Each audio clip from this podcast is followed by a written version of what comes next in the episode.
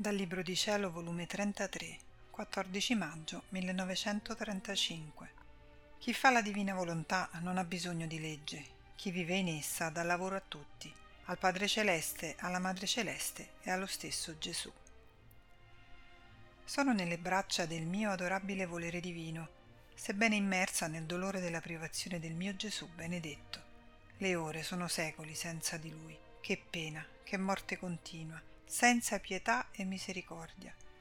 Giustamente mi punisce perché troppo ingrata ed incorrispondente sono stata. Ma Deh, amor mio, nascondi le mie miserie nelle tue piaghe, coprimi col tuo sangue. Le mie pene le unisco alle tue pene, affinché gridino insieme pietà e perdono per questa povera creatura. Ma senza di te non ne posso più.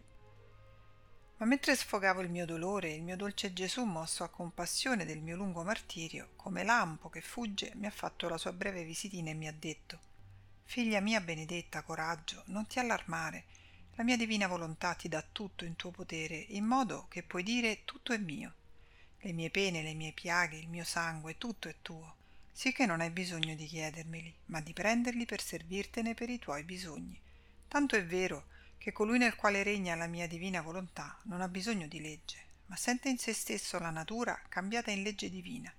Come in natura sente la forza del respiro, del palpito, così sente la forza della legge come parte sostanziale della sua vita. E siccome la mia legge è legge d'amore, di santità, d'ordine, perciò sente in sé la natura dell'amore, della santità, dell'ordine. Dove regna la mia volontà è tanto il suo amore che trasforma in natura i beni che vuol dare alla creatura affinché ne sia proprietaria. Nessuno li può togliere ed io stesso mi faccio custode dei doni concessi in natura a questa creatura. Il dolce Gesù ha fatto silenzio e la mia mente nuotava nel mare della divina volontà e riprendendo il suo dire ha soggiunto Figlia mia, tu devi sapere che chi vive nella mia volontà dà da lavorare a tutti.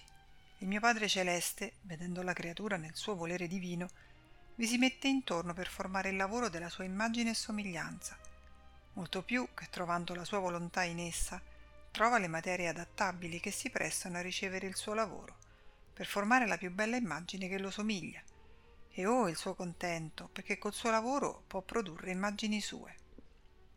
Dà il lavoro alla Madre Celeste, perché trovando la mia volontà divina nella creatura, trova chi le fa compagnia, chi riceve la sua maternità come figlia, Trova chi può comunicare la sua fecondità, i suoi atti fatti nel mio volere. Trova in chi può fare il suo modello e la sua copia fedele. E oh, il contento di questa Madre Celeste! Il suo lavoro assiduo, le sue cure, le sue premure materne, perché può fare da vera madre può dare la sua eredità, ed essendo una la volontà della madre e della figlia, può farsi comprendere e mettere in comune le sue grazie, il suo amore, la sua santità.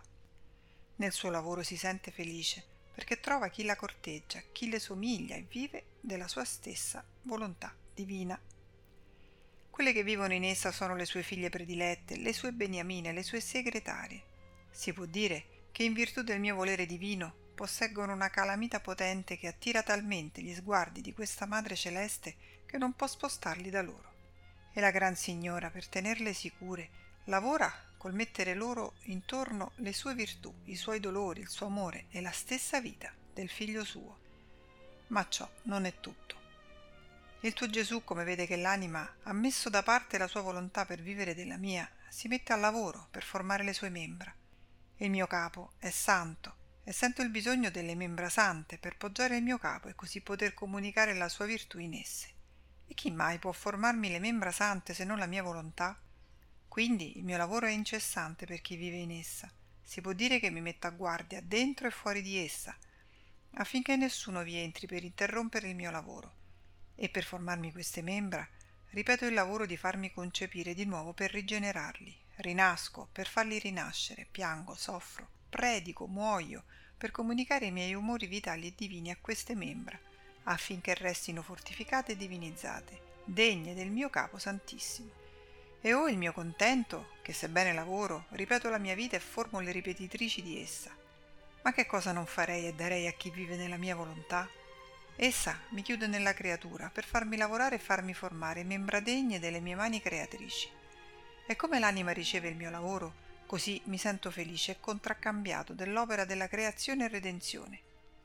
Ora gli angeli, i santi, vedendo il Padre Celeste, la sovrana regina e il loro re tutti intenti a lavorare in questa creatura, vogliono anche loro aiutarci nel lavoro e schierandosi intorno alla fortunata creatura, lavorano col difenderla, allontanano i nemici, la liberano dai pericoli e formano muri di fortezza affinché nessuno la possa molestare.